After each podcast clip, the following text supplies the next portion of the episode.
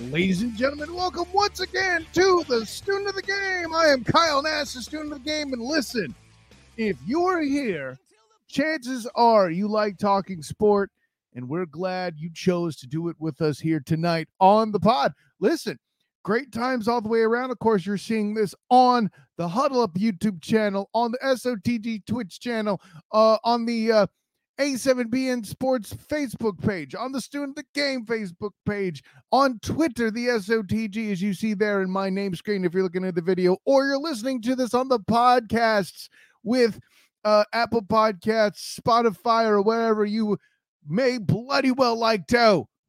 Demand. It's on it. Anyway, so listen, glad to have everybody aboard here tonight. And listen, play playoffs. Playoffs super wild card weekend. I don't know what makes it super uh, other than the artificial uh, addition of, of of a seventh playoff spot, and and you know a, a Monday night football game. Like, I mean, I don't mean to be get off my lawn, guy, but Monday night football game, really? I mean, honestly, the only thing I could say about Monday night football game is because I went to Disney with my family that day for about 15 hours. I felt about as sore as Tom Brady did afterwards. Ho! That's right. I made an old people joke. Anyways, let's start with this. First of all, we're and we're gonna have uh, Travis Holmes on the show later to talk about uh, the the Chargers uh, coming to Jacksonville to battle the Jaguars and that whole situation. Going to recap that for you really quickly. Then, of course, Danielle Orsino is in the building from the Moving the Chains podcast.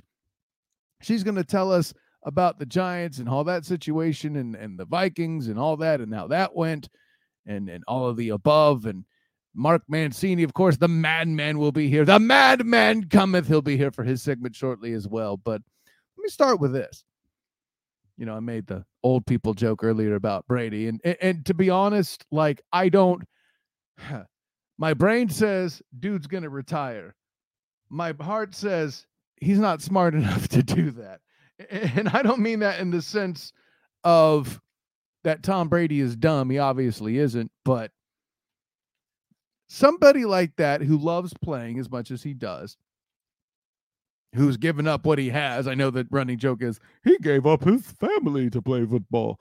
Um, which I mean, I call it you know, people joke about it, but there's some truth to it, I'm sure. He had to jump through a lot of hoops. He had to do a lot of things to see to it. He can see his kids, um, despite whatever family ills he has and all that. And, you know, I, am glad, relatively speaking, there hasn't been a lot of talk about that. Um, other than the fact that it happened, you know, I, I'm glad we're not sifting through details or, you know, there's not too many TMZ sports silliness about that, you know, thank goodness. But at the end of the day, you know, kind of where I sit in that particular situation.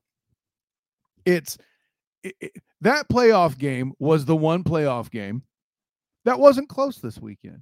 But Kyle, the Seahawks were blasted by the 49ers. Okay, yeah, sure, eventually. But at one point in the game, too, the Seahawks were leading 17 16. And then Brock got real purdy with his leading of the offense.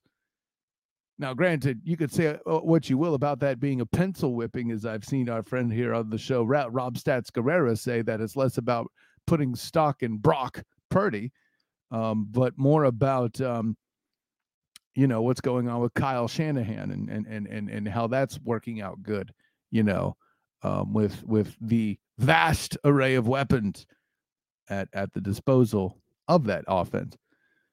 But here's what I know, and we touched on this weeks ago here on the Student of the Game pod. I, I, mentioned the thing about a losing team hosting a playoff game, which did eventuate. And then, you know, uh, my friends on the Huddle Up podcast, uh, uh, Big Jim Neese, bing, uh, did his part, replicated on his five discussions, bing, and then Ernest Christian himself voiced the same thing surrounding, I don't know, what it was like whether it was the unfiltered podcast bing or or one of his others earnestly speaking podcast bing I, I, don't know his branding work on your branding i don't know the difference it's just you and a butt ton of podcasts man okay but joking aside, then he too echoed in about the losing and the divisions and all that. The perfect compromise is obviously that a losing team doesn't host a playoff game. But what should have happened is even though Tampa's the fourth seed, they got paired with Dallas. Dallas hosts the game, period. End of story. But then that topic was brought up again by another friend of mine, the Real Deal uh, podcast, Damian Adams, who was here uh, back in August, I believe, to preview the Saints for the NFC South. And I would mock him a little bit here about, you know, picking the Saints as a Super Bowl contender back then, but nobody knew that many issues, issues and injuries were going to happen in in in in New Orleans. That being said, what I've learned is that this is actually drawing debates in a way I never would have imagined, and that people love to hate. That's why divisions exist. Football fans love to hate. Now, why do I say that? Because let's be clear Calais Campbell is a large human being of a football player who I've met personally, one of the nicest guys I've ever encountered in covering sports. it's not close. And his voice is great too, not for nothing. Listen to that sometime when you can. The guys who play the game relatively in a lot of ways are nicer than fans because they have less vested in it. They're just there to be entertained. But if you take divisions out of football, like anybody uh, who who has truly kicked a bigger stink than I have, I mean, granted, like I said, I came up with the compromise that if you have a losing record, you, you no longer to host get to host a division game. But if you're nine and eight, I don't care how many wins the Cowboys would have had in this scenario. If the if the Bucks at least had a winning record, I'm okay with them hosting the game. Divisions matter. But how the shutter in people's mind of taking away divisions and being in a world where let's say the bucks fans would gain nothing extra from crushing a saints fan or a falcons fan or a carolina fan. You're right none of those teams actually matter in terms of rivalries. How about we go a little deeper? In the afc north imagine steeler fan not getting a little extra funk on their reward from crushing the ravens the bengals or the browns try telling a, a, a, Green Bay Packer fan that their win over the Bears no matter means a little extra anymore. You know, that's that's I don't care how much you own them, allegedly. Of course, we'll see how much that changes once Aaron uh Charlotte Rodgers uh leaves Green Bay allegedly. I don't think he's leaving, that's a joke. But this whole debate has shown me that fans really love divisions and while the playoff scenario and situation's a little odd, divisions aren't going away. And rightly so, to quote the great Joe Cladd. And rightly so. Some part of the world needs to be controlled by the fans and what they want. Period, point blank, end of story. But let me jump to this too. For everybody that watched the Chargers and the Jaguars. And we'll talk about the game more deeply when Travis Holmes is on later uh, around the 9:15 point. But Mike Williams missing for that game is getting firmly planted in the head of Brandon Staley, uh, the L, uh, LA Chargers coach. Today, a firing came out of Los Angeles for Joe Lombardi. That's right. Brandon Staley still has a job. Oh, but there's more. Whatever happened on Monday night, which again, Monday night playoff football is so dumb, but they lost. The offensive line's been awful. Sure, the, the, the Bucks had Ryan Jensen back, but they have no run game. They have no protection for a quarterback that's 187 years old, that's never been mobile at any point in his entire life but they fire Byron Leftwich. Keep in mind, Byron Leftwich was a hot commodity this time last year and only didn't take a job in Jacksonville because he didn't want to work with Trent Baalke. Now he's a bum who gets fired as the offensive coordinator. Listen, for all of you that were complaining about Lovie Smith's situation and all that, and to an extent, rightly so, keep that same energy for Byron Leftwich, man. This is an absolute travesty that the Bucks are in that position to where they fired Byron Leftwich. And I'm not saying I want Todd Bowles fired either, frankly. But with what happened this year, you uh, no, that's not the answer there. And then Brandon Staley still has a job. Listen, as coach firings go this year, too many guys who should have been out the door aren't. Looking at you, Josh McDaniels, as well, in my humble opinion, at least. But, anyways, I'm sure there'll be plenty more to talk about on that as we go.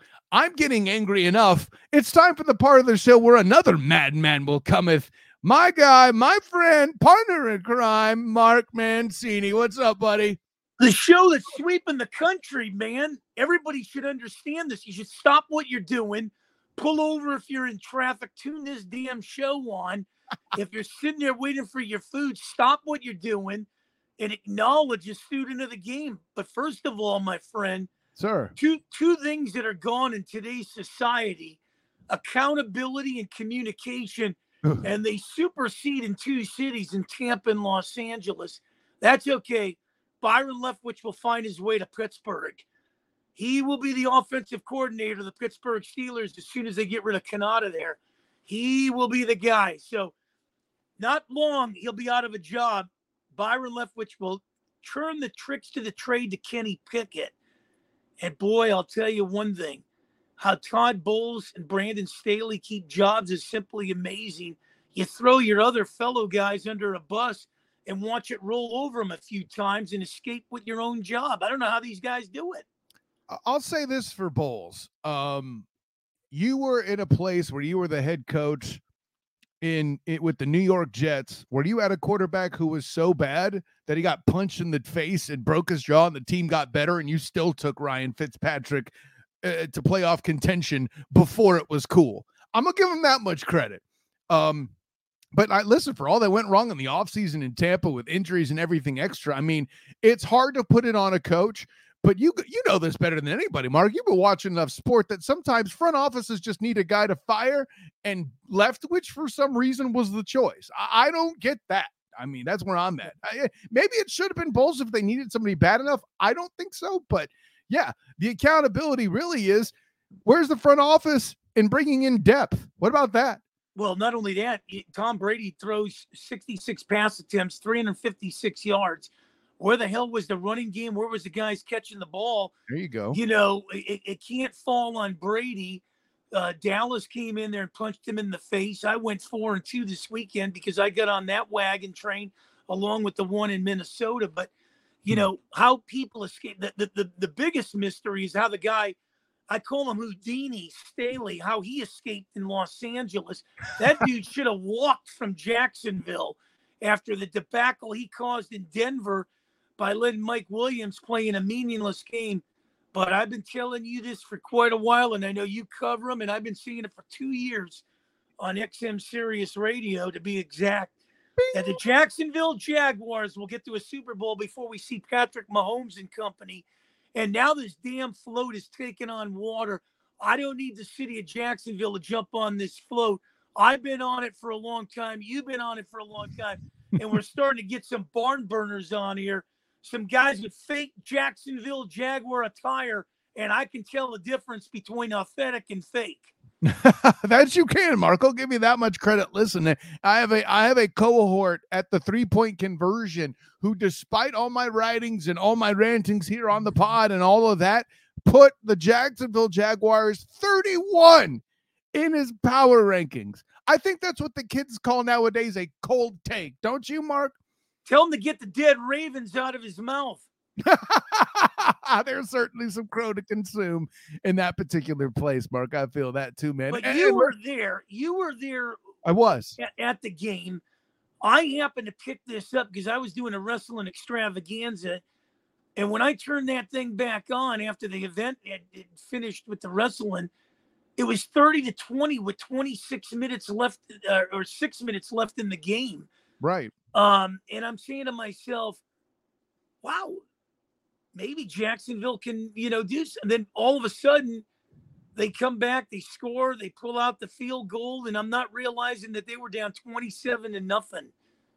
That's right. Unbelievable. And it's funny, it was 30 to 20 at that point, Mark, but I'll tell you this it didn't feel like the gap was that big during that particular drive at that particular point. Then Nick Bosa with the helmet penalty sets them up to go for two to make it 30 to 28 to put them in the position to win by the single point. Hey, listen, you know why I'm four and two? freaking uh, Trevor Lawrence, after setting fire to the orphanage, also rescued the children out of it at the last minute there to to uh, secure the 30 to 30 uh, 31 to 30 victory and i'm not mad at him never before has a team come down from minus five in the turnover uh, column there and, and and taken care of business of that okay sure i picked the game wrong but i also witnessed history i'm good with that well, I'll tell you one thing, and I'm sure you talked to him later after the game. This dude, man, I love this guy, man. Oh, yeah. Came out of Clemson. He throws four interceptions. Forget about the negative, four touchdowns. He's definitely going to enjoy the barbecue food in Kansas City. I got the Jags to beat those guys. I don't oh, care what the point spread is. Okay. Well, I'll, I'll give you this in reference to Trevor Lawrence. Somebody asked him how he kept his head level during the game in the post game conference there, and his response was just very genuine and essential. I didn't have a choice. I'm out here in a playoff game. Like, what am I supposed to do? Panic now? How does one panic beyond being down five turnovers? He's the Sorbo man. He's the Sorbo man. You know that. He's if he ain't throwing a football, he's gonna get an acting job in Hollywood, man. This dude's got it, man. I'm telling you. Now, I, I mean, there's some the, the, hair is everything. I get that. So, but let me take it back to uh to the situation you were mentioning earlier. It appears that you were fooled by the fraud that is the Vikings. Yeah. Yeah, I love Kirk Cousins, man. I love him, but uh, you know, the, you know, we always say this: if you don't get tested in the regular season and you run up a record of, uh, you know, fifteen and two, not to be exact on that record, but Mm-hmm. You will get tested in the playoffs, and we're going to find out that the Giants came in there playing, you know, with house money. Jones has got a lot to prove. Saquon Barkley. And Brian Daboll man, he's the you know I, I can you imagine playing for this guy? He's like Doug Pederson, man. They're, great guys, man, to play with. I mean, this guy, I mean, if, if he wasn't coaching, this guy would be a bouncer at Hooters or something. I can't rule it out necessarily. The bald head works for that too. But how about the student of the game, MVP of the year, uh, Saquon Barkley, staying yeah. healthy, keeping this team relevant. I listen, I'm not sure what they're going to do this weekend necessarily. It's going to be an interesting matchup there. I'll save that for the picks on my side. But I got to ask you this because we're going to have Danielle Orsino on here at yeah. the 915 segment there. How did she let you slide picking against her Giants like that with the Moving the Chains podcast and all that? Bro? Yeah, well, I'll tell you one thing. I had to get past the Wonder Woman outfit she usually wears, you know, but, uh, you know, uh, un- unbelievable. But uh, yeah, at the last minute, I went on the Viking side of things. I was a man on my you know, word on it. I said I went for the Vikings on that, thinking the Giants can do it, but at, at the last minute I did the Vikings. But boy, there's going to be a Saturday night's main event in Philadelphia, and I'm doing a show tomorrow in Philly. Hmm. Should be interesting. You know, you got Danielle Orsino with a big giant backer, D- Nikki Gist that was on the show last week, a big giant backer. Right. Man, oh man, this is going to be something, and it'll be interesting. I think the key is how well Jalen Hurts plays. That's going to be the key because the Giants are coming in there playing on house money and firing on all cylinders. Right, and the and the Eagles be coming in after playing their worst football and trying to revive Jalen Hurts. So no, I think that's a great concern and a great question overall. I know some people have have predicted the Eagles um, with the greatest likelihood of going um, um, one and done here in the playoffs, uh, which everybody thought the Bucks were going to win. I didn't, but I didn't expect what the heck we saw there too. I didn't expect 24 to nothing. Granted, not as big as 27 to nothing to Yeah. But and that's know. gonna be fun, man. She she speaks highly of you. She loves your show. And boy, I'll tell you, man, it's gonna be nice to sit back and hear that, listen to that in about 10 minutes with her on with you, man. That's gonna be amazing. But I will tell you this. I think the Cowboys might pull a surprise in San Francisco. The last time they were in San Francisco in a playoff game, 30 years ago, Troy Aikman led the charge. If it was Jimmy Garoppolo there, it'd be a different story. But I think Cowboys got some weapons, man. Micah Parsons could come in there and get, wreck some havoc. If they could pull what they did in Tampa, watch out. But San Francisco's got a defense too, but I'm leaning Yeah. towards the Cowboys. See, here's the thing, and, and and and I can see where one would would not put stock in Brock, even though he's been playing real purdy lately. Not Brock Lesnar. That, that's right, Uh, but certainly not Brock Osweiler. Good God! Yeah. But um, no, listen. uh, Here's the thing: if what Dakota Prescott has to achieve is he has to stare down evil in the face in the form of that uh, defensive front, man. That is a tall ask. You know, uh, I- I'll put it this way: I'm not here to say this this game will not be similar to the Seattle game simply because the Cowboys are that much better a team. I'm with you on that. But at the end of the day, I, I, listen, I've watched Dakota Prescott fold in front of the Jacksonville Jaguars front. Why would he do any better against the Niners? That's where I'm at. Now, granted, Well, here, here's the thing. How can I how can I side against it, man? Uh, You know, the first thing I thought of is the last four teams standing. Three of them are in the NFC East, and I'm saying to myself, "Where the hell are my Redskins? Where the hell are they, man? Let's get the NFC East playing a playoff football here and see who plays in the championship." But I think it's going to be Dallas and Philly, uh, and that's going to be another war in, in Philly the following week. One, I mean, you got the Jags heading to the AFC Championship. Yeah. let me ask you the hard question there, then, buddy. If the but the Bills and the Bengals, listen, man, that that one's a pick 'em uh, in my mind. I, I went with the Bills uh, on the Huddle Up podcast because I picked them uh, in September to take it to the Super Bowl. Um, I'm hardly in a position to back off now, so that is the pick I'm willing to reveal because I've already made it back in September. So you know, but who you got coming out of there too? And listen, if you say the Vikings, I understand, or excuse me, the Bengals, I understand. Well, I'll tell you one thing. Joe Burrow's hell bent on getting back there. He's got some receivers in, you know, Ja'Marr Chase and Tee Higgins. And, you know, Higgins is going to get some big money this offseason. Right. Um, but Josh Allen, Buffalo, Bills Mafia, Diggs, Hamlin on the sidelines. I got to go with the Bills. And I think the Bills are destined to get to the Super Bowl and exercise the ghost of Jim Kelly, Thurman Thomas, Andre Reed, Marv Levy, and all of the above. Right. Uh, listen, I'll I'll say this. I'll say this.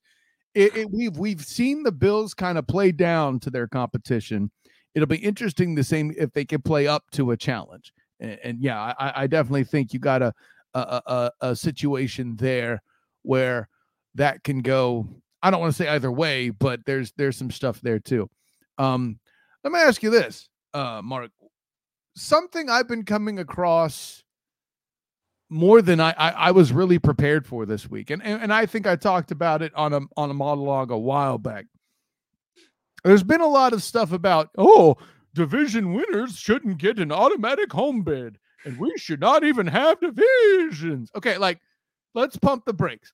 Let me let me let me go all student. Let me go statesman of the game on you. I have a good compromise. Are you ready? Okay, here we Yeah. go. The division winners host playoff games like normal unless they're in one of the rare instances where they have a losing record. If that occurs, then the visiting team, air quotes, the non division winner, hosts the game instead. So, in the scenario to keep it to scale, uh, if that happens under my proposal, the Cowboys hosted the Bucks this year, and the Saints back in the beast mode game would have hosted Seattle right? And I think there's another one in there with with the the the the uh, Panthers and the Cardinals or something. Right. I have to look it up.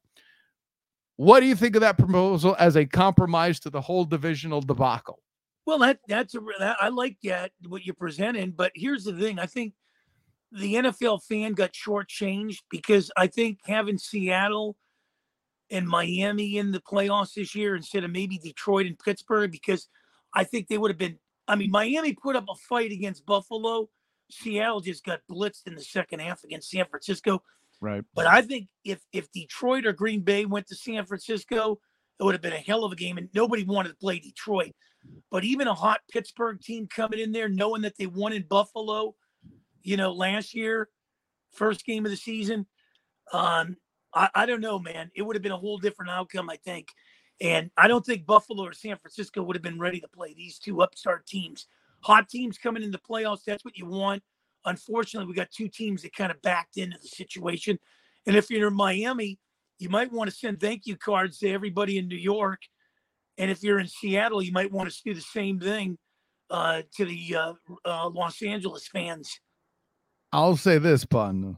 If you're Miami, you're sending cards, thank you cards, to one man in Pittsburgh and one alone, and you probably already know where I'm going with this. I told you to start Kenny Pickett, Mike Tomlin. Why didn't you? Why? Now I gotta be all like I questioned Mike Tyler, Mike, Mike Tomlin, and I won. But see, when I it goes, I fought the law and the law won. Now I've even broken that song, Mark Mancini. It's a mess up in here because I tried to tell him and he wouldn't listen. And now yeah. Miami's in here with Skylar Thompson instead of Tua, which is a whole other catastrophe. Let me ask you that: if if the Dolphins had Tua, do they win that game? I don't think they win the game. I just looked okay. at the records going in that. I think Buffalo just knew what was at stake. I know that was a close game. I thought it was going to be a roadkill game, but I think Miami has to dress. and I, I said this with Danielle on, on today's show, Moving the Chains podcast, that Miami hasn't addressed two things there. Um, is is a coach in Don Shula and a quarterback in Dan Marino. Mm-hmm. Uh, until you address those two things, then I can break out the 72 perfect season t-shirt. But you haven't done nothing, and, and, they haven't done nothing since then. Um, and it's been a long haul. I mean, Nick Saban wasn't there long enough to really get a zip code, and everybody after that is is just been, you know, trying to you know restore some semblance to you know uh, Miami Dolphin football. But I will tell you, you know, everybody comes up with excuses with concussions and everything. Pete Carroll took every excuse and transformed the Seattle Seahawks that were projected to win five games and got them in the playoffs. So yeah, I, will put it. Well, I'll say this: Pete Carroll has had time. He was there in the building. He was able to prepare in the offseason. He actually brought in more offensive line help this season than he had in years. And for all the people that want to throw Rusty under the bus, can we please acknowledge that Pete Carroll is not without sin here? The fact that he, and I'm sorry, here, let me show my offensive lineman credentials as to why I'm this insulted by this, okay? I am over the fact that nobody's talking about the fact that this is the best offensive lineman Seattle has had in years. Certainly since Porkchop retired and Max Unger got traded to the uh, Saints, okay?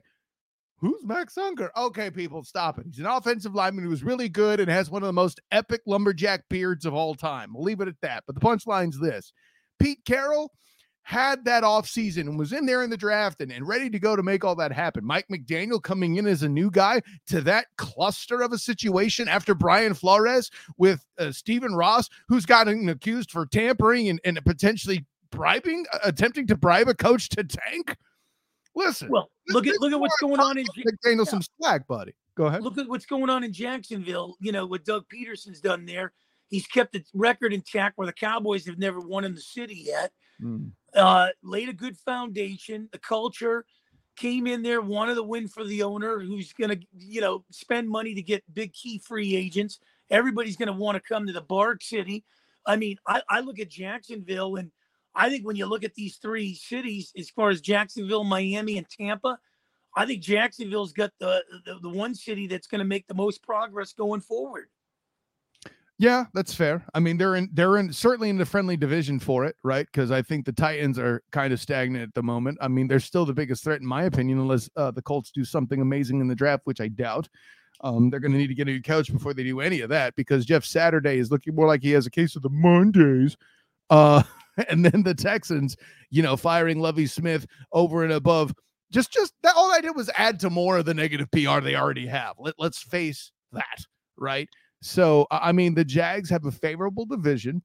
Um, they may they're going to have a division leading schedule. That's a slightly tougher d- degree of difficulty, but Trevor Lawrence is developing. Um, needs to continue to develop. The whole Stephon Ridley situation is intriguing. Maybe they'll have him if all that goes well and he goes back to full strength. I was actually talking to some of the staffers there. He's chomping at the bit to try to get in and and and, and you know reestablish himself after the whole betting situation. But there's gonna there's gonna have to be some hard decisions in the offseason with Jacksonville as well. But I mean, listen, we can get we can get into that it, eh, more in that August September timeframe there. That that's something that'll be coming up soon enough. Of this, I have no doubt, man. So yeah, I I'll put it this way: there is upside in Jacksonville. Doug Pederson took a place that had a grassroots movement last year this time to wear clown masks in the stands, and now they're in. A, they're now they're a divisional round playoff participant. Oh, uh, by the way, AFC South champs too. So Yeah. I I mean, you know, this this is the reason why he was the student of the game, coach of the year, despite the the other excellent can- candidates, Brian Daboll, Nick Sirianni, et cetera, et cetera. So and just a great guy in general. From what I've heard, he just sits there. He's a humble guy, and he'll give you an interview. You know, kind of guy we got to get on this show, man.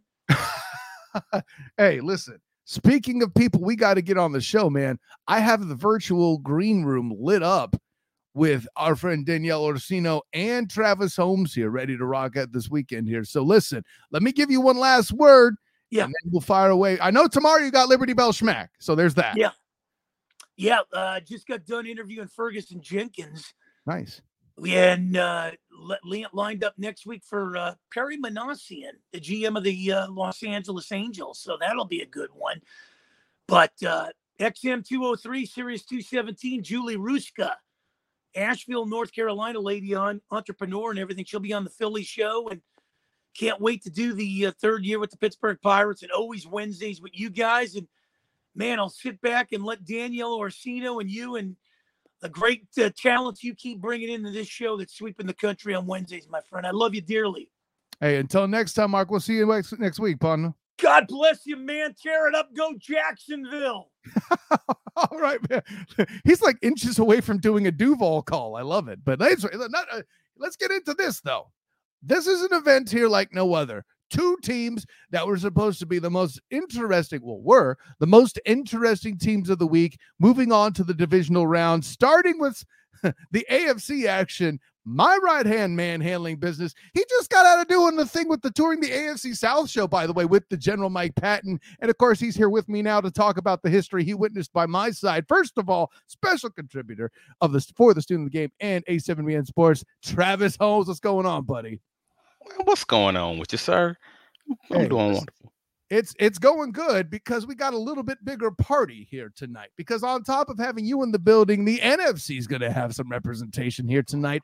After exposing and making me look smart about the Vikings, the Giants did their job and representing them and their talent. I promised her I'd have her back if they won the game. Danielle Orsino of Moving the Chains. What's going on? How you doing, love? How you doing, guys? Listen, good to have you back. I, I'm glad I got the the the prerequisite tweet or excuse me texts from you when they did what they did against the Eagles with their backups. I, I understand that. I, I I called for the Thunder and you brought the Lightning, and that's cool.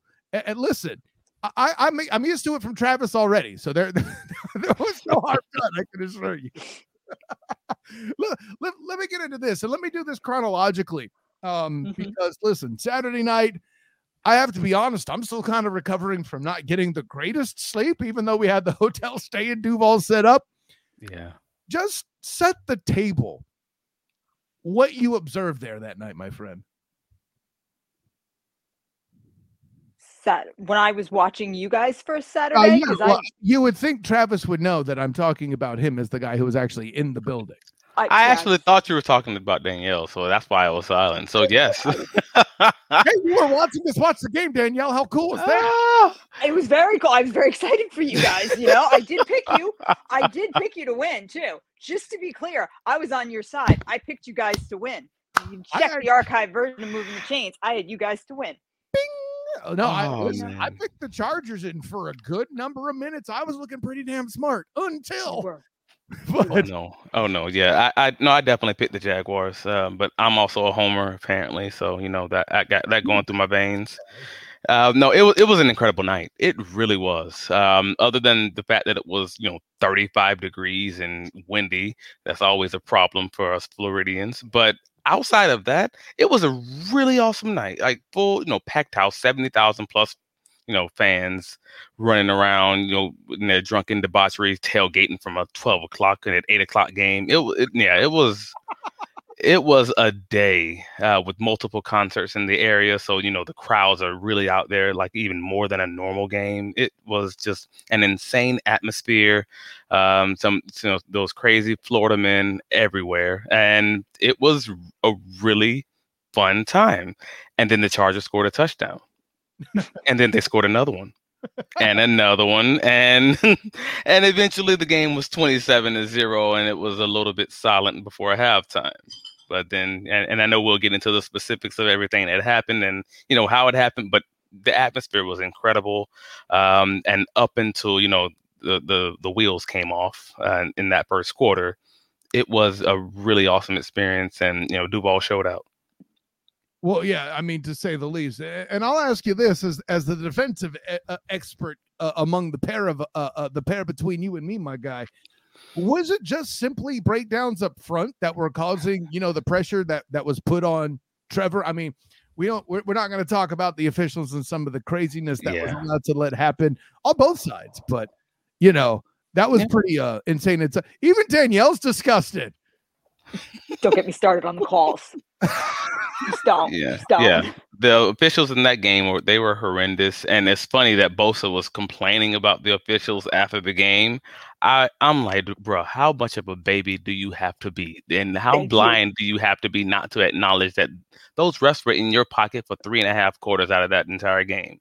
They the missed Yeah, they missed a few calls, but they missed I mean, you're talking double digit calls in that game. I'm talking, and I'm a defensive guy. I mean, again, we talked about this during the game, Kyle. I'm a defensive guy, and I'm almost always going to lean toward the defensive backs, you know, not getting pass interference called. That game was insane. that Jaguars Chargers game was insane. They were letting those guys play like this basically became, I don't know, uh, it, it, it basically became just, you know, a boxing match between those receivers and corners out there, and the refs just they they kept their hands in their pockets, and that's fine. But then, well, they did the same thing on the false start penalty. Both, I'm sorry, they're not going to call penalties. They've established this all game long. He was held too, but again, to your point, they established that. And for those people listening on the pod, I want the record to show it's not just Travis preaching, but like I'm watching Danielle pantomime her frustration throughout the It's it's insane. I love it. And, and this way, it's not just Homer Travis complaining. We have a neutral party in agreement here. This is the way. We, This is the reason why I did it this way, y'all. Just so we're clear, okay?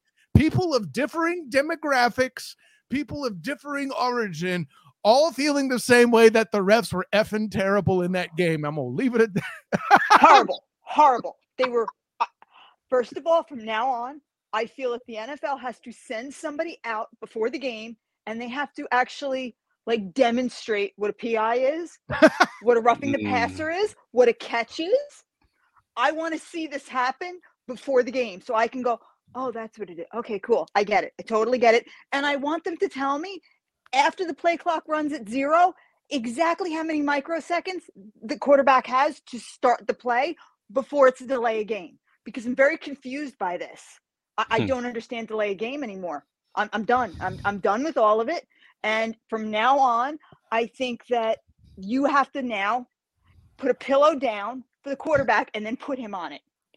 That's what we have to do because everything else will now be roughing the passer.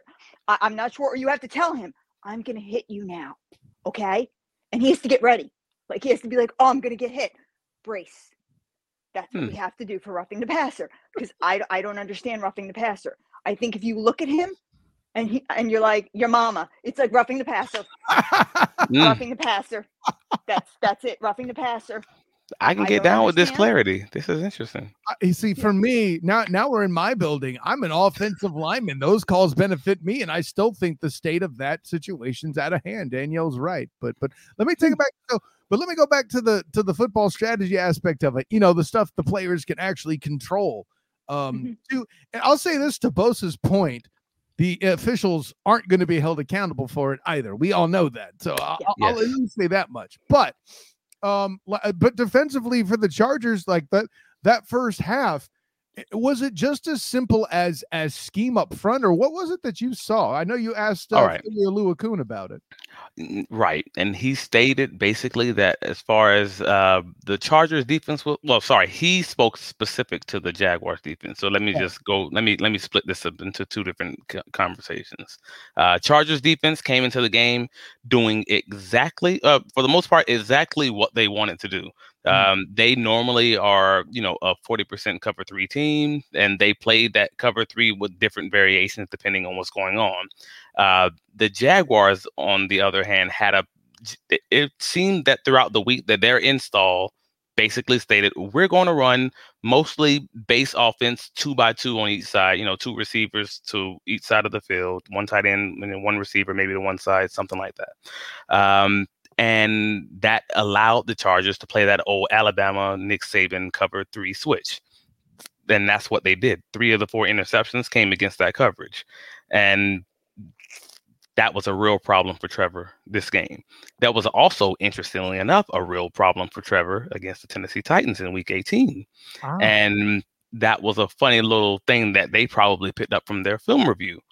Well, now that, you know, in this game, Trevor struggles with it. And I mean, you can expect to see this for some of those teams that who generally specialize in cover three. You're going to see that throughout the rest of the playoffs, assuming there is the rest of the playoffs after this week. Fingers crossed. Uh, so I say all that to say that's what the Chargers did. Cover three switch. It looked like man because of the route combinations that happened throughout the play. And at the end of the day, Doug Pederson just said, screw it. At four minutes left in the second quarter, he's just like, I we we we obviously can't do this, even though this was our install, and even though this is the majority of the plays you've seen throughout the first quarter and a half, we're just not going to run it anymore. So he went from almost playing nearly every play other than like third and longs was a two by two set. He went from doing that to doing all empty sets and trips and quads and things of that nature. Kind of the same thing the Broncos did against the Chargers last week. They mm-hmm. just flipped the game plan with four minutes left in the second quarter. And from that point on, the Chargers had to play them straight up. They couldn't play that coverage. They had to play basic cover two, basic cover four, quarter, quarter halves, cover eight, essentially.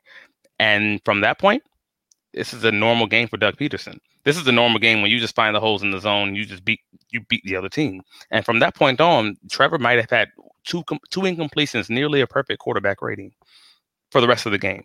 So, so Trevor Lawrence, who can't play in the clutch uh, with a bunch of receivers that are boo boo, according to a Hmm. particular uh, uh, uh, uh, expert. Here we go. Here we go. You See, you got to be careful about some of the stuff you say in August, Danielle. That's all I'm throwing out there. I, Hmm. but Believe me. uh, no, but I, I- I make jokes, but like uh, honestly, kind of what you mentioned there, and I was going to ask you about is basically the key to um, what came back. They lit Travis Etienne uh, as a fire under his behind, and as the Chargers Mhm. got tired, Etienne took care of business, took the game over, had as many yards in the game this Saturday as Derrick Henry did the previous Saturday. So, Hmm. I mean, when it comes down to that, we'll get into the strategy and stuff that they need for the Chiefs when we get to the picks. But um, uh, uh, in your mind, and and and Danielle, I'll open this to you.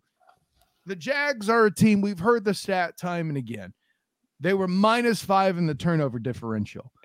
I'm convinced we're not going to see that again in any of our lifetimes, especially in the situation, particularly in the situation where there's no turnovers by the defense and no special team scoring either to set further anomalies that'll help what would have been or what is the Jaguars comeback, right? Like if if Jamal Agnew runs one back to the hizzy and gets a quick touchdown, obviously the comeback's easier, right? So d- d- Mhm. we're never going to see that again, right? That's not just me. I mean, Mm. Daniel, I'll start with you. Like, I- I don't think we'll see anything like that again. I don't. I don't see that. No, I don't. I just don't. I don't think it's in them. No. Nope. Well, it's never. you on this one. I mean, it's never happened in NFL history that a team won the game from a you know a negative five turnover differential. It's literally never happened in the history of the sport. So I I, w- I would be comfortable with that uh, with that statement that it's probably never going to happen in our lifetimes. Yeah, I can see that. I mean, Yeah. with or without the special teams caveat, it's literally never happened, even with the special teams caveat. So yeah, I'm I'm, I'm fine with that. Fair enough. So let me transition to this. First of all, say I know we had our disagreement on whether or not Brian Daboll was the coach of the year, Danielle. But at the end of the day, the compromise I offer is that Saquon Barkley was was was in fact the student of the game MVP. So there's that. Um, also the comeback player of the year as well by default because it wasn't Gene. New, not anymore. I'm just saying. Um, but uh, do you feel like you did America a service by exposing the Vikings for the fraud that they are? Yeah. we, we all know they were not their record. We all know that. Kirk Cousins is one and four in the playoffs. No. Yeah, I did everybody a favor. The Giants, I'm saying thank I'm saying you're welcome on behalf of the New York Giants to everyone. This Yeah, is that part where I need I need the sound bite from the movie Mo. What can I say except you're welcome? Exactly.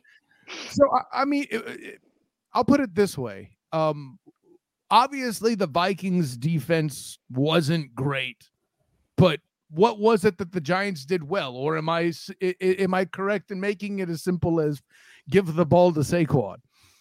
No, it was Daniel Jones. It wasn't Saquon. Oh, okay. It was Daniel Jones. Daniel Jones was mobile in a different way.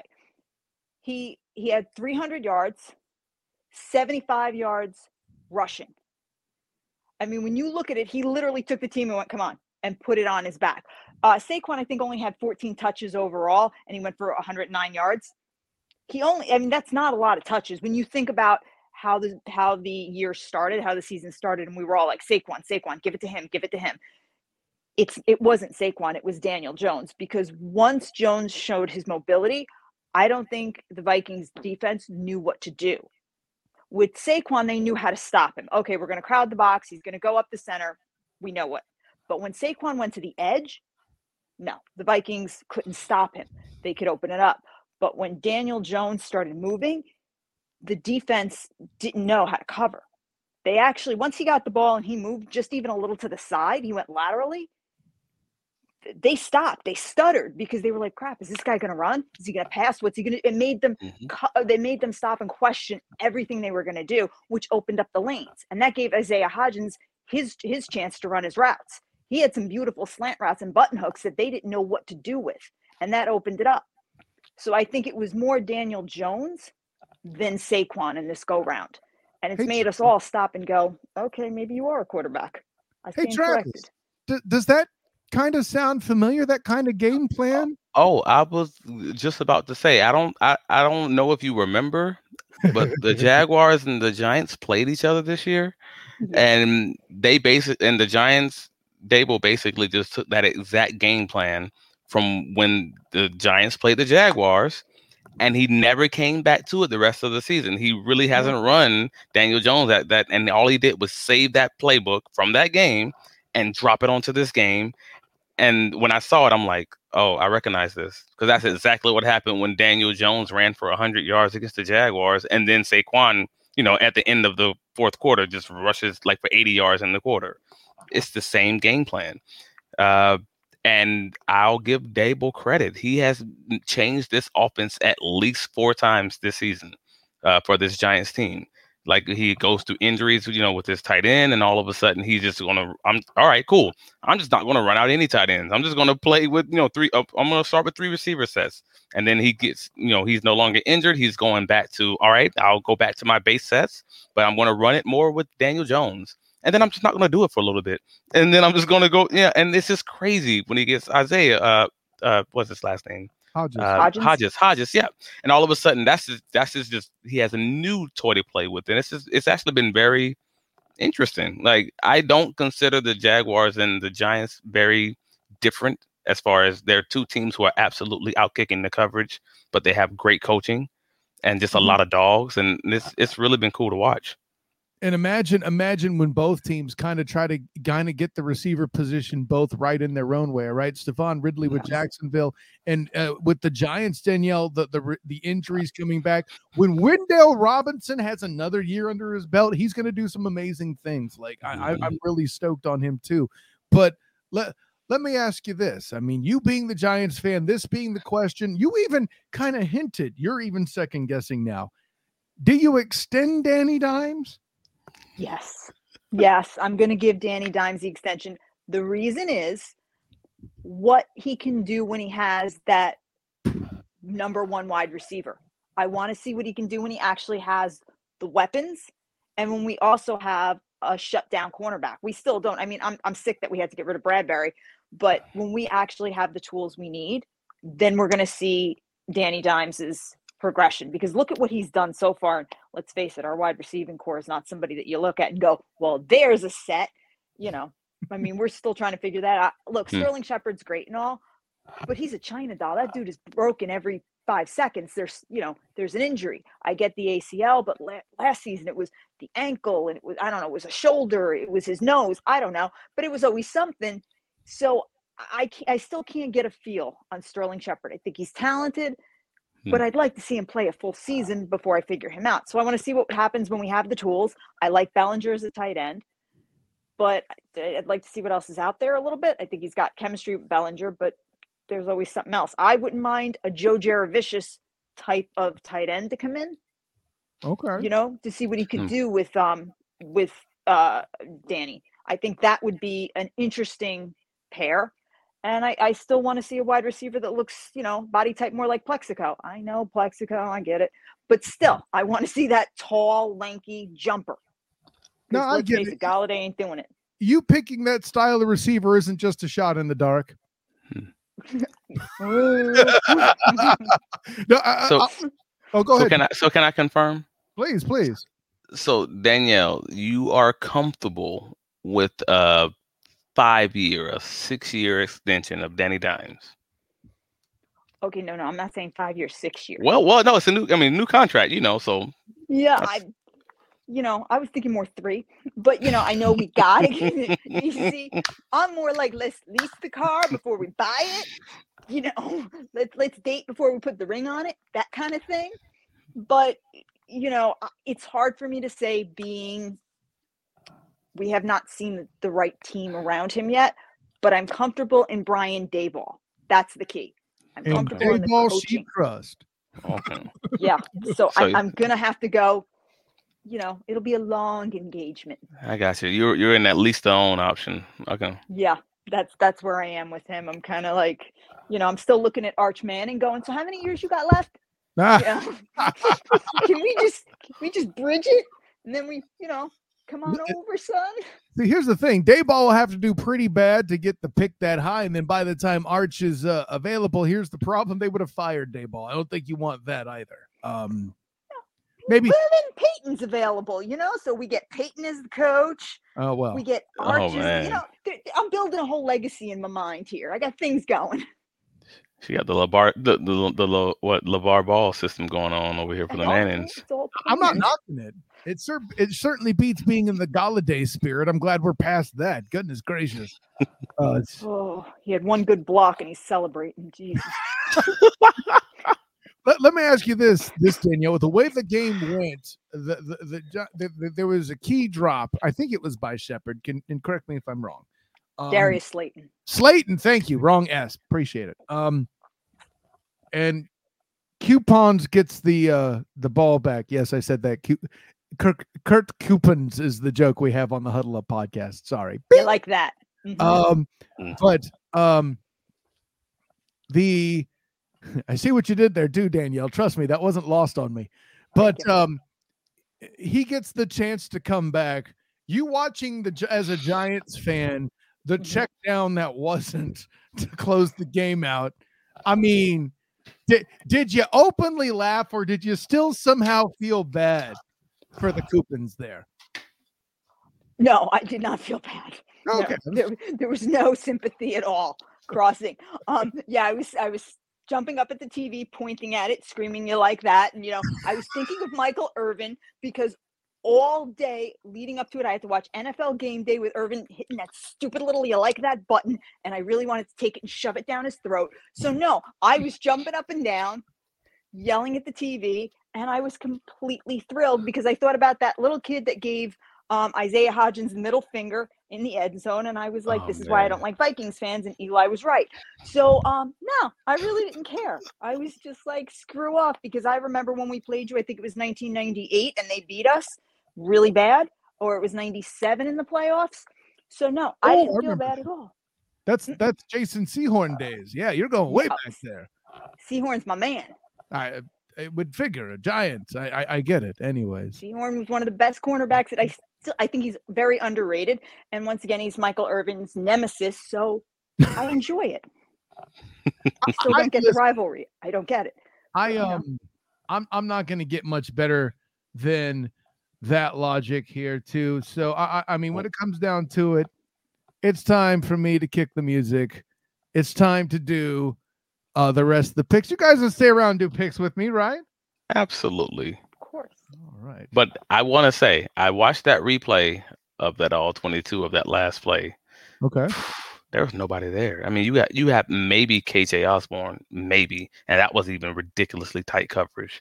But there was, I mean, that's the only guy he might have a chance on. The play call wasn't great. I mean, Jefferson literally had three people around him. The safety shaded him, and he had someone under him and over him. It was not great. So the No. punchline is gives the Giants defense their credit. Duly Yeah. noted, Travis Holmes. See, this is this is why this is why I have great minds on the show. I finished my beer watching YouTube talk and being entertained. So there you go. Anyways, let's do some picks. Yes. Anyways, here we go. So I, I have to say this. Wild super wild card weekend, i- i- and I said this earlier, is one of the closer sets of games we've had in the playoffs. I feel like in some time, and and listen, that was fun. Hopefully, it's equally as fun this week. I'm not going to start with the Saturday games because I want to keep both my guests hyped. Let's let's do this kind of backwards order here.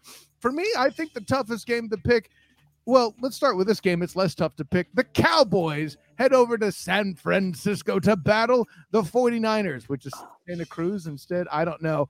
Uh, Travis, let's start with you. Who you got, buddy? Yeah, just had this argument offline with Mr. Matt, uh, Mike Patton over at, uh, you know, touring the AFC South, and Also, that was the three point conversion, by the way. also three point conversion. Yes, sir. Uh, I'm going with the Cowboys.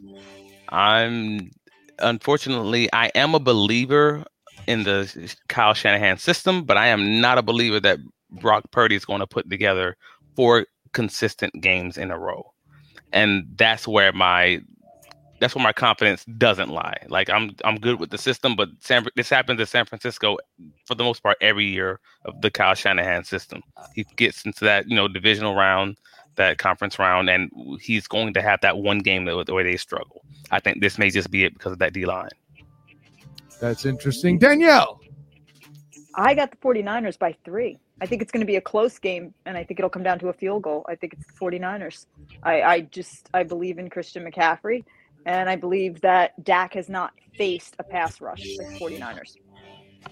Which is exactly why I'm very confused by both of your uh, interpretations and analyses. And granted, this is not me calling you foolish because you both have excellent football minds. But can somebody help me with why we're suddenly confident in Dakota Prescott? This is a guy who, after playing the bus, because you know there's a juggernaut of a team, had seven, no, yes, seven interceptions in the last six games he played, or is it Mhm. six five? Oh, I have it right. Thank you, Travis. Suddenly he's going to face a defensive front like he's not seen the rest of the year, and that number's going to go up. Hmm, But Kyle, their powers in the running game.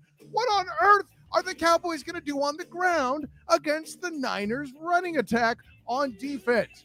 I see nothing there that works. Now, if you're not nerdy for Purdy, I get it.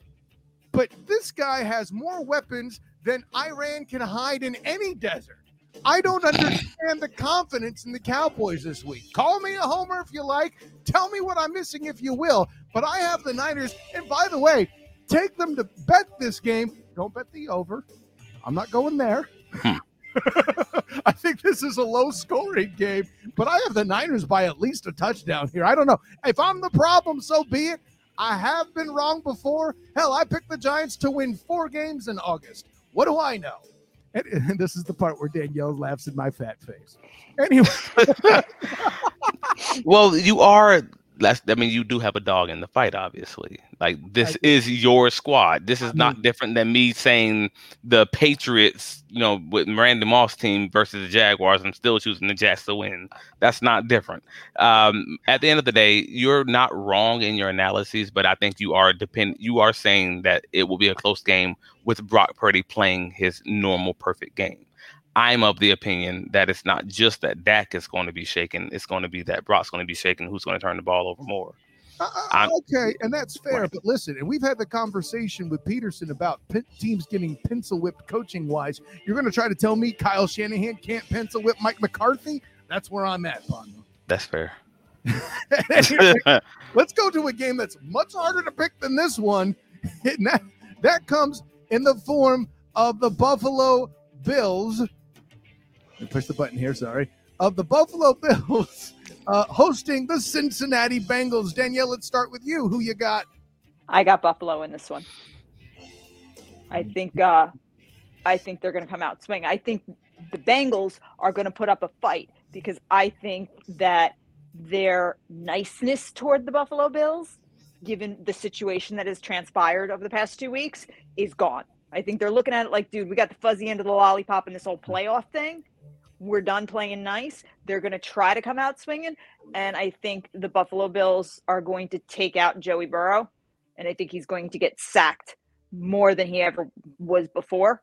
And I think I the Buffalo know. Bills are going to come out trying to show that they're they've got something to prove because Miami's game was way too close. The only reason, the only thing I have to push back on Danielle is he did get sacked nine times last year against the Titans. You think they're going to get him 10 times this game? I don't know about that. I think in the playoffs, the, the, he's not been sacked as much. Even the oh. Ravens didn't hit him as much. So I think that's what he's going to get a wake up call with because I think he's going to try to force it uh, with Ja'Marr Chase, and it's not going to happen. He's going to hold on too much, looking for an opening. They're going to cover him well, and then he's going to wind up getting sacked. And here I am thinking I had something funny. You were far more factual than I was trying to account for. And I respect it, Danielle. Thank you for that. Set me right. Travis, who you got? Funny, I have the exact opposite. Well, I mean, you only got two options, but I got Cincinnati. Uh, you have, and uh, again, I'm looking at it from the defense. You have uh, a Buffalo team whose defense has been doing the opposite of everything that they were doing earlier in the season. I know they dealt with a few injuries and things of that nature, so that could attribute to that.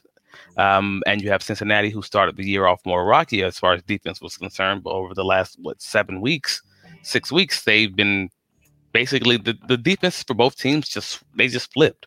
And i'm not 100% sure what happened with cincinnati's uh, defense because i wasn't following them early in the year that mm-hmm. that, that closely. Um, all i know is you know those last six to seven weeks of the season they have been playing lights out and buffalo has not. So if you have a you know one two turnovers again another turnover filled josh allen game that's that's that's going to be trouble um, it, I mean, you have to assume it's going to be a high scoring game just because of what these two offenses have to offer. But at the end of the day, I do see I see Cincinnati, and I don't think it's going to be close. See, oh, not close either. Damn, Travis. Okay, um, it's like that. What toughest game to pick? You're wrong, Cal. No, see, listen here. For me, you both had excellent analysis. Mine is just something completely stupid that I've cornered myself with. I picked the Bills to win the Super Bowl in uh, August or September. Mm-hmm. I whispered in Gabe Davis's ear in the first UCF game this year where they hosted South Carolina State. Hey, bro, I picked you guys to win a ring. How the hell do I pick against them now? I have to pick. You can't. Bills. I cornered myself, and it's my own. You gotta ride it. But that being said, I don't think it's going to be a beatdown in either direction. And if I'm wrong, I'm sure Travis will you know, mm. his best Lucifer Morningstar. I tried to tell you, but you wouldn't. Oh no, don't don't worry. I'll still be happy if the Buffalo go. Win. I'll win a thousand dollars if the Buffalo Bills win go to the Super Bowl. Oh, I'm happy. I'm happy either way. Mm. I'm just telling you what I think is going to happen. Either way, man. oh, see, see, there, somewhere deep in there, there, there is the pessimistic Travis Holmes that I've come to know and love. Anyways, with that in mind, the Jaguars head to Arrowhead to battle the Kansas City Chiefs. Travis, who you got? You may as well just ring the homer alarm, bro. I'm going. I'm going Jaguars. I think. What? How does that go? Da, da, da, yeah, the Simpsons thing. Because the main character is Homer. Hello, mm-hmm. catch up. Yes, yes. I, I, am. I am going Jaguars. Um, I mean, I I rewatched that that November game from Kansas City versus the Jaguars. Um, and even though Kansas City did win that game by I believe it was 17, that game was a that game should have been 27 to 27 with three minutes, uh, well, three and a half minutes left in the fourth quarter. Mm-hmm. Jaguars had a touchdown that was called back for an illegal man downfield. Um, Jawaan, I believe that was Cam Robinson, uh, and they missed two. And, yeah, and, and they missed two field goals. And um, at the end of the day, it was a much closer game than the score eventually stated with you know a late touchdown and such. But and that's before the Jaguars were playing on all you know firing on all cylinders on defense firing on all cylinders and special teams. I think that can absolutely we're, we're going to have a dogfight, and I don't think it's going to be the blowout everybody's kind of predicting. Like I think what Kansas City's favorite by nine and a half right now. That is ridiculous. Wow. Right. Um, I don't know that it's going to be that. Um, and I uh, personally, my pick is yeah, I think the Jaguars can win it. The, I I do believe in Doug Pederson's crazy coaching and something they have a puncher's hands. So, so for you degenerates out there, Travis is saying take the points. Danielle, who you got? Look, I would love to see the Jags do it because of my loyalty to Evan Engram. I, I, really would. Wait, you have uh, loyalty to Evan? Evan? I like wow. Evan Engram. I it's always rare liked among Giants fans. You're right, Travis. But continue. I, I, I always liked Evan Engram. I just I thought he was not in the right system. We did he got stuck with bad coaches. If he was still there with Brian Daboll, I think he would be lighting it up with us. Mm. I just don't think he he came in at the wrong time. So gotcha. I have no issues with Evan Engram. I think I he's talent. I think he's doing on the show, Travis. They know their stuff It's not just about you. I'm just shocked to hear it. It, like, it warms my heart. So no problem with Evan Engram. Uh, you know, Eli Apple, no, he could go kick rocks. But Evan Engram, I like.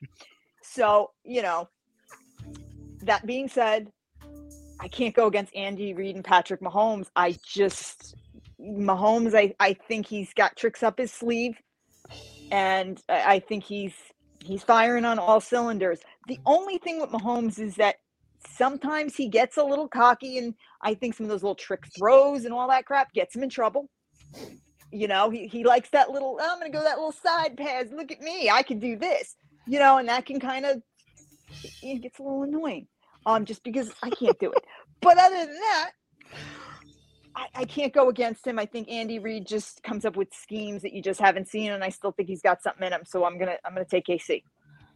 Um, I'm with Travis. Uh, take take the bet, but uh, no, the, the Chiefs win this football game. And, and, listen, I've always been an Andy Reid guy, even going back to when he had Donovan McNabb, uh, and he took that team to a Super Bowl with what with with uh, To eventually who came back from uh, injury, and then t- a guy they called Todd Stinkston, which was always mean in mine, and FredEx. Who remembers Freddie Mitchell? Yeah. Oh, you might, Danielle. He was your rival. No, I do too. And you do because you're a talent, Travis. That's not the point. But you know, the, the punchline's this. Not many people actually do. I mean, hell, Travis, for all I know, you might have a FredEx hat at home. But the punchline's this. Uh, uh, uh, uh Andy Reid has been a fantastic coach. And the one way I'm going to correct Danielle, and the only way I'm going to correct Danielle, is the way she refers to the quarterback. His name is Patrick Lavon Mahomes II. He gets full name mm. treatment on this show, and not just because he converted a third and 21 that altered the course of history. It's because he's actually a pretty damn talented quarterback as well. Yes, I'm still bitter about that Super Bowl. Deal with it. The punchline is this for everything that's being said, what is the one part of the Jacksonville Jaguars defense that's weak? Don't worry, I already know that Travis knows it's the defensive secondary. And you're putting me in a position where it's them versus Patrick Lavon Mahomes the second. Folks, who the hell else am I supposed to pick? Of course I have the Chiefs. That being said, they moved on to the championship game. That would be fun. Uh, I know your boy, Madman Mark Mancini, would enjoy it on Moving the Chains podcast. Bing! By the way, he says hi to you guys. Anyways, with that in mind, let's head to the uh, final of the four games. The Giants heading over to the Linc to battle the Eagles. Danielle, who you got? Let me think. That's a hard one. um, I'm ta- I'm taking my G man. I bleed blue. I don't care what I, I know. I know all the stats. I know Jalen Hurts. He's the greatest thing ever. Blah blah blah. You know all that stuff. Yep, I know. I know. Oh my God, Philly. But I think my men have a chance here. Okay, because my my second stringers just played them three weeks ago, and we and we 16 to 22. I mean, we kept that game close. We kept the wide receivers under 100 yards. No one had done that all season, and that was my second stringers. My, my little men did that. So once my big boys get in there, and they see a mobile quarterback, a Daniel Jones scheme they have not yet seen, and my my Saquon gets moving, I got the team here. And Jalen Hurts is still hurt. I know that shoulder's still bugging him. You don't come back from that injury in two weeks and you're like, yeah, it's fine. Go look, I'm gonna throw. Yeah, no, I don't think so. So my Giants are doing it, man. Now we'll talk about the 49ers at a later date and time, but we're fine. We're we're good this weekend. Danny Dimes dropping dimes. Mm-hmm. Uh-huh. And I got Adoree Jackson back, which they have not seen, and Xavier McKinney. So that's when Sexy Dexy's going to bring it. I, I mean, look, look, look, so here, here comes, here comes Danielle. She's making it hail with dimes, apparently. I, I guess. I don't know. I don't uh, know. Travis, She's who you got? I mean, she Can't everything that everything that she stated was factual. Uh, but what she didn't state spoke volumes. Um, I mean, she she did not talk about the fact that they ran. Well, Miles Sanders ran for like 150 yards that game with multiple touchdowns. I know I had him on my fantasy team. Uh,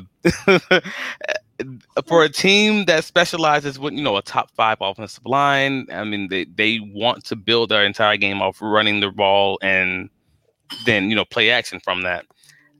The Giants are going to have to show me that they can stop that. Um, I mean, th- the last time we saw them, they were bleeding rushing yards, you know, over 200 rushing yards giving up that game. So that's literally where my head immediately goes. I'm not worried as much about whether or not Hurts is injured, whether or not he's you know healthy, whether or not the receivers receive for you know 100 yards. Wait a minute. Wait a minute, wait a minute, wait a minute, Travis. You're not worried about whether or not Jalen hurts? Correct, sir. Thank you. I am just focused on. I mean, the receivers didn't get 100 yards, but then if they ran for 200 yards, it doesn't matter. Uh, so I mean, that's really where my head's at. At the end of the day, I do believe in Daboll as a coach, but I think this may be where the you know the the, the train you know comes to the station at that that I think is. I think I think we're there. Um, it's not to say they can't do it. It's that I don't believe they may do it. To, uh, you know, Sunday. So, oh, Saturday. I'm sorry. Um, so I'm going with the Eagles, unfortunately. But I would like to see the Giants because I, I just I'm I'm a I'm rooting for the underdog, of course. Oh, hey, listen, I'd like to see the Giants win too because that'll be a pretty darn easy uh, uh, NFC Championship game, relatively for the Niners. Anyways, no, with this in mind, I said it. I said it. Uh, at the end of the day, though, yeah, I, I, I, don't bet this game, degenerates. Don't touch it because God only knows what's actually going to happen. Although, if you're to believe the experts here on this panel, take the under. Lots of running, not a whole lot of talk about passing. Maybe you guys pick that part up here in, in the pod. I don't know what the number's set at, but look at it. If it's, I think I'm going to say, I wouldn't say, I wouldn't say under if it's like 45. Let's not get stupid. But at any rate, I'm no expert. Entertainment purposes only. The punchline's this. Um, I'm gonna take the Eagles to win, but chances are, to Travis and Danielle's point, both uni- uh, uniquely in their own way, pretty sure the Giants are going to get overlooked by some and many. This looks like they're already they're, they're getting looked at like they're getting buy on house money, and they are.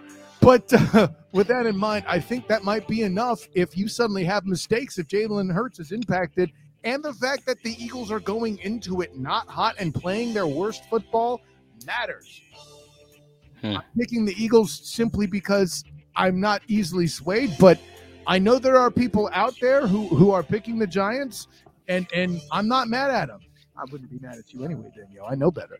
But um, yeah, with that in mind, no, Travis, go please. I, I, I wanted to raise my hand like this was like this was uh you know class time. Yeah, Uh, I mean, let's do another game. I, I got you. I feel you. I got this. You gave you've given us some some crazy some crazy difficult questions. I want to give you one. Bring it. Which of these two this a pop teams? quiz, Yeah, yeah. Which of these two teams that are more similar, these Jaguars or the Giants, have the better chance of going through to the next round? Oh, it's easily the Giants that have the better chance because they're not facing Patrick Lavon Mahomes the second. Ooh, I thought you said this was a tough question. I feel like that was a tough question. I feel like the Eagles are a better team than than the Chiefs. You do. I do. if they're more complete. I see. at every position. I can name an All Pro or Pro Bowler on the Eagles. I can't say that for the for the Chiefs. It's just it's Pat Mahomes show. Oh, And I'll give you this: the Eagles have Right. a better defense. Absolutely. Uh, yeah, sure. No, uh, yeah, yeah, yeah. Uh, If you're talking about the entire roster, absolutely. But I've seen entire rosters that were good under Mike Zimmer, and Kirk Cousins needed breaks to get into the playoffs and win a game. Oh wait, I'm sorry, he didn't win the games. It was Case Bleeding Keenum. See where I'm Ah. going with this? Fair, fair. I, nah, I'm I'm here for it. I'm just saying the Eagles. That team is just insane.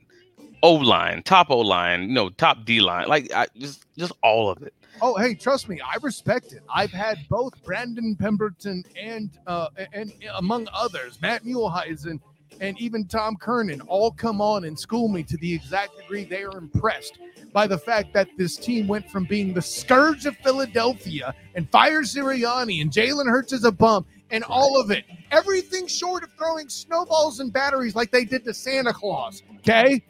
They've done it to us too. Well, yeah, that's obvious, Danielle. well, you know, eight year olds give Eli the finger. But the, Nice. the difference is, is that if you take out Patrick Lavon Mahomes the second, well done. what does KC have? Versus if you take out Jalen Hurts, you have Gardner, uh, Gardner Minshew, and they might have a chance. I think that's where the balance of the two teams come. Like, where do you know if you take out the quarterback on both teams, which team has a chance to win?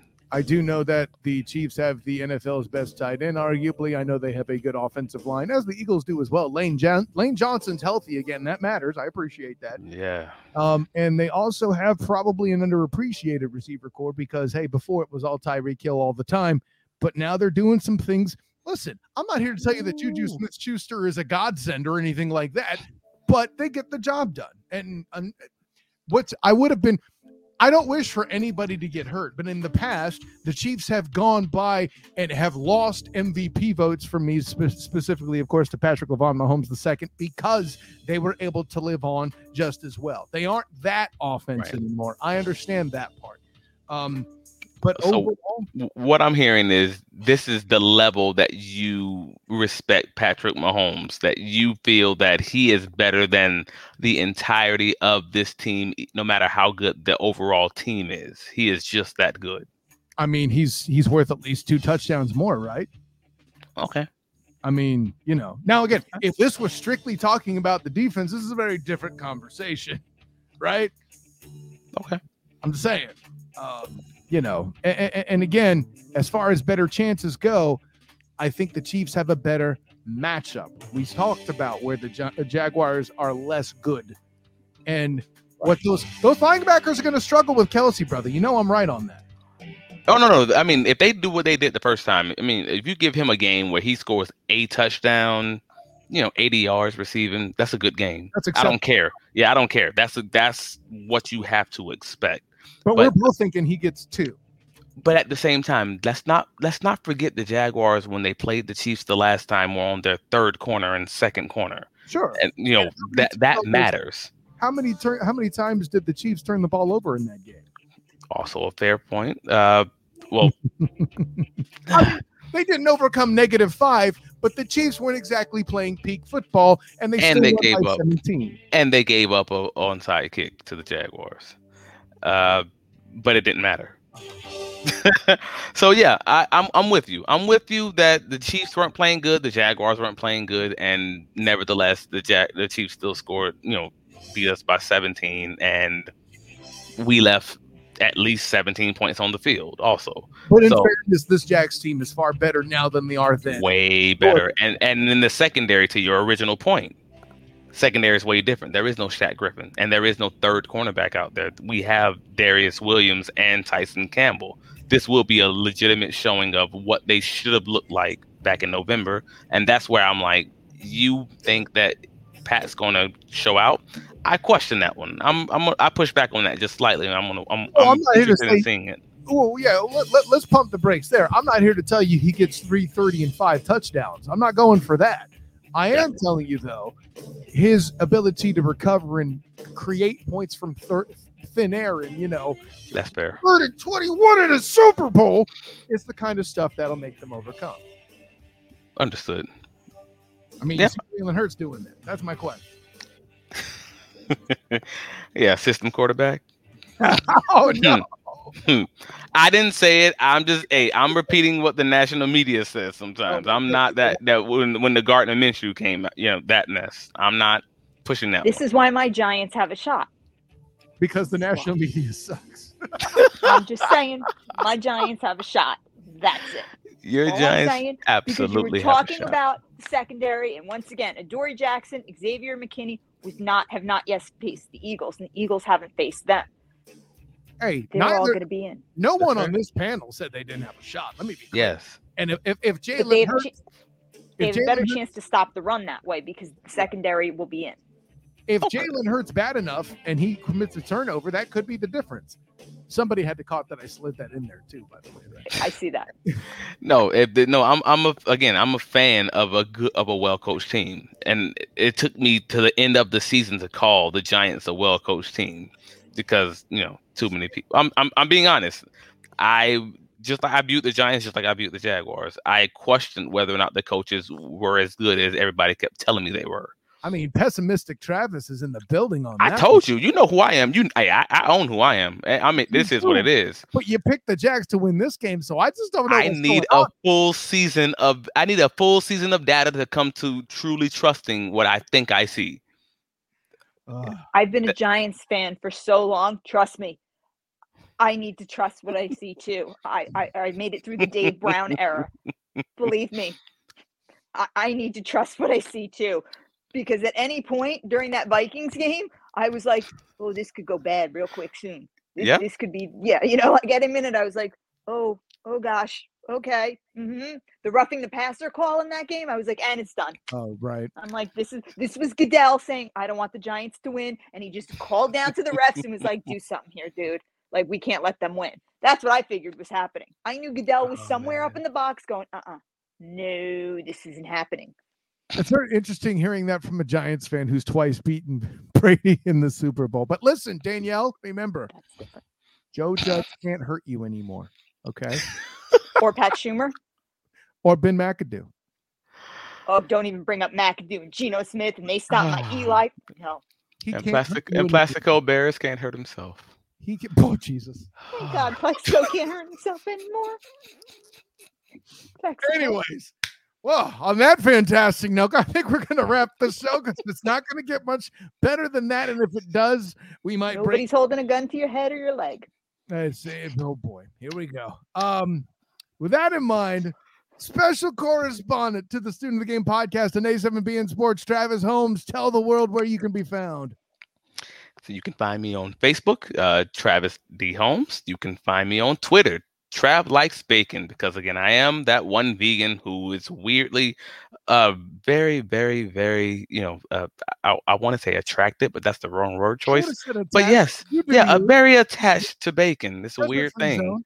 Uh, so don't judge me. Um, but yes, definitely hit me up. Let's talk football. I talked about everything other than uh, being a homer. I'm, I, I I don't like that. Oh boy, here we go. And Yes, of sir. course, representing the Giants and far more in her intelligent football mind, and among other. Oh no! Please come back, Danielle. We want the world to be able to find you. she didn't like what I said about homers. No, it might have been the bacon. I'm kidding. um, so, oh no, Danielle, come back. Let the tell the world who you are and where you can be found, please. I am Danielle, and I am a Giants fan, and Right. I love. So, what what what, what Football. for that to figure out? I'll say this: she's also an author and cosplayer of incredible talent. Her running Oh. is um her fairies and her books bleed blue. No, it's not some crazy science thing. It's because, in fact, she is a Giants fan. So Okay. there's a little trick that I can give you off the top of my head there too. So please uh, check out Danielle. Um, her support of our show and what I do as well is fantastic, like no other. Oh, cool, she's coming back. I hope. Please be Danielle. Come in. Oh, the, the, I like the crowd. A crowd noise there, Travis. Um, yes, yes. Or maybe not. maybe not. Uh, we'll see what happens with the screen. I see her trying to come back in there. There she goes. Sorry, Awesome. internet. It, it is what it is. I've been there. But you're here just in time. I told the world about your fairies bleeding blue because you're a Giants fan. So please tell the world where you can be found, Miss Danielle. You can find me on birthofthefae.com or on Instagram at birthofthefae, F-A-E underscore novel. And then my cosplay Instagram handle is Danielle in Marie Orsino, O-R-S-I-N-O. And you can hit me up, like I said, on Instagram or uh, on uh, my website at birthofthefae.com and check out my books or just come trash talk me about the Giants because Lord knows everybody likes to do that. You could always try. That's what I say. I'm going full Matt Mercer on you. You'll get that reference. Anyways, no, with that in mind, I'll say this too. If you follow her on Instagram and you do something cool, she will like your posts. Trust me. She has supported me on Instagram, something crazy. I love every single minute of it. So uh, thanks for coming on, Danielle. Of course, I am Kyle Nash, the student of the game. You can find me on Twitter at the SOTG. Find me on Instagram as the same, the SOTG. Find me on Facebook as the student of the game. Check out my writings with the black and gold banneret covering UCF sports, basketball, and football specifically, and also the three point conversion where I cover the Jacksonville Jaguars, the NFL, and also some XFL content pointing up there too. I just spoke with uh, head coach Terrell Buckley and offensive coordinator um, Robert Ford in the past couple days there too. So check out uh, the Robert Ford interview there uh, on the uh, three point conversion YouTube channel. Also, my work you can see connected with A7BN Sports and my friend Captain Chris Hill and the Captain and Company Morning Show on Old School 101.com. An honor, joy, and privilege. Thank you to Madman Mark Mancini. Thank you to Lamont Broadus, LA Broadus, my favorite, well, one of my favorite Browns fans in the building.